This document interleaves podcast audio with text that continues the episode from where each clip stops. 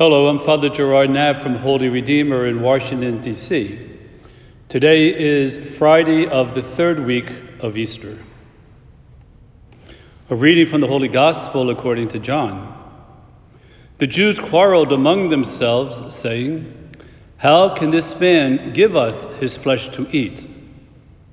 Jesus said to them, Amen, amen, I say to you, unless you eat the flesh of the Son of Man, and drink his blood, you do not have life within you.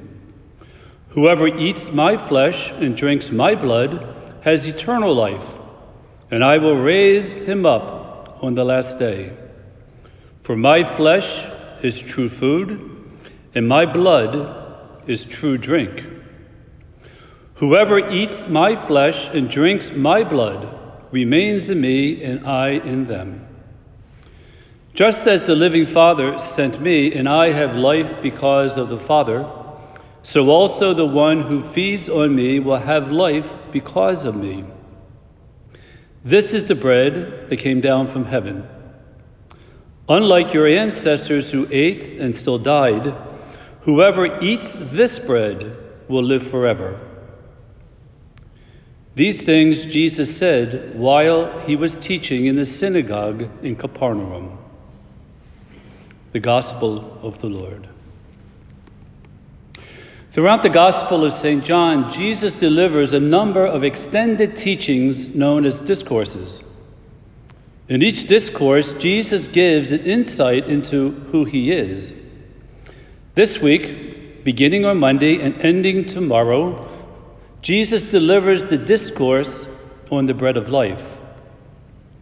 In many societies throughout history, bread has constituted the main diet of people, and this was true at the time of Jesus.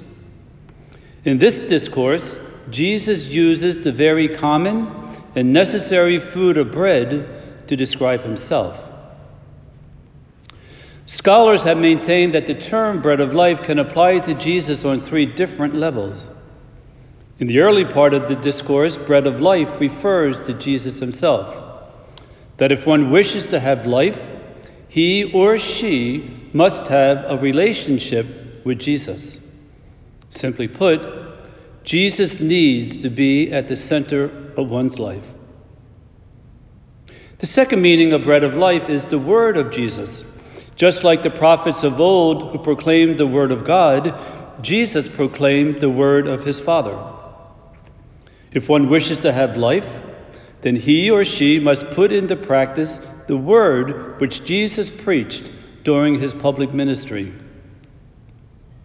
The third and final meaning of bread of life refers to the Eucharist, that on the night before he died, Jesus blessed bread that actually became his body, and he blessed wine that actually became his blood. In today's gospel, Jesus emphasizes the necessity of receiving this bread of life with very sobering words when he states, Unless you eat the flesh of the Son of Man and drink his blood, you do not have life within you. Every time the Catholic community gathers to celebrate Eucharist, we acknowledge the bread of life in its various meanings. At Eucharist, we acknowledge that as disciples of Jesus Christ, we want Him to be at the center of our lives. At Eucharist, we listen to the Word of God, particularly the words of Jesus found in the Gospels. At Eucharist, we are privileged to receive the very body and blood of Jesus Christ, who died and rose for our salvation with the promise of eternal life. Today we commemorate two martyrs, St. George of the 4th century and St. Adalbert of the 10th century. Both were nurtured by the bread of life, which allowed them to witness to the Lord, even to the point of being put to death for their belief in Him. The person of Jesus guided them, the word of Jesus strengthened them, and the body and blood of Jesus nourished them. Let us ask St. George and St. Adalbert to pray with us and to pray for us, that we will more deeply commit ourselves to the bread of life.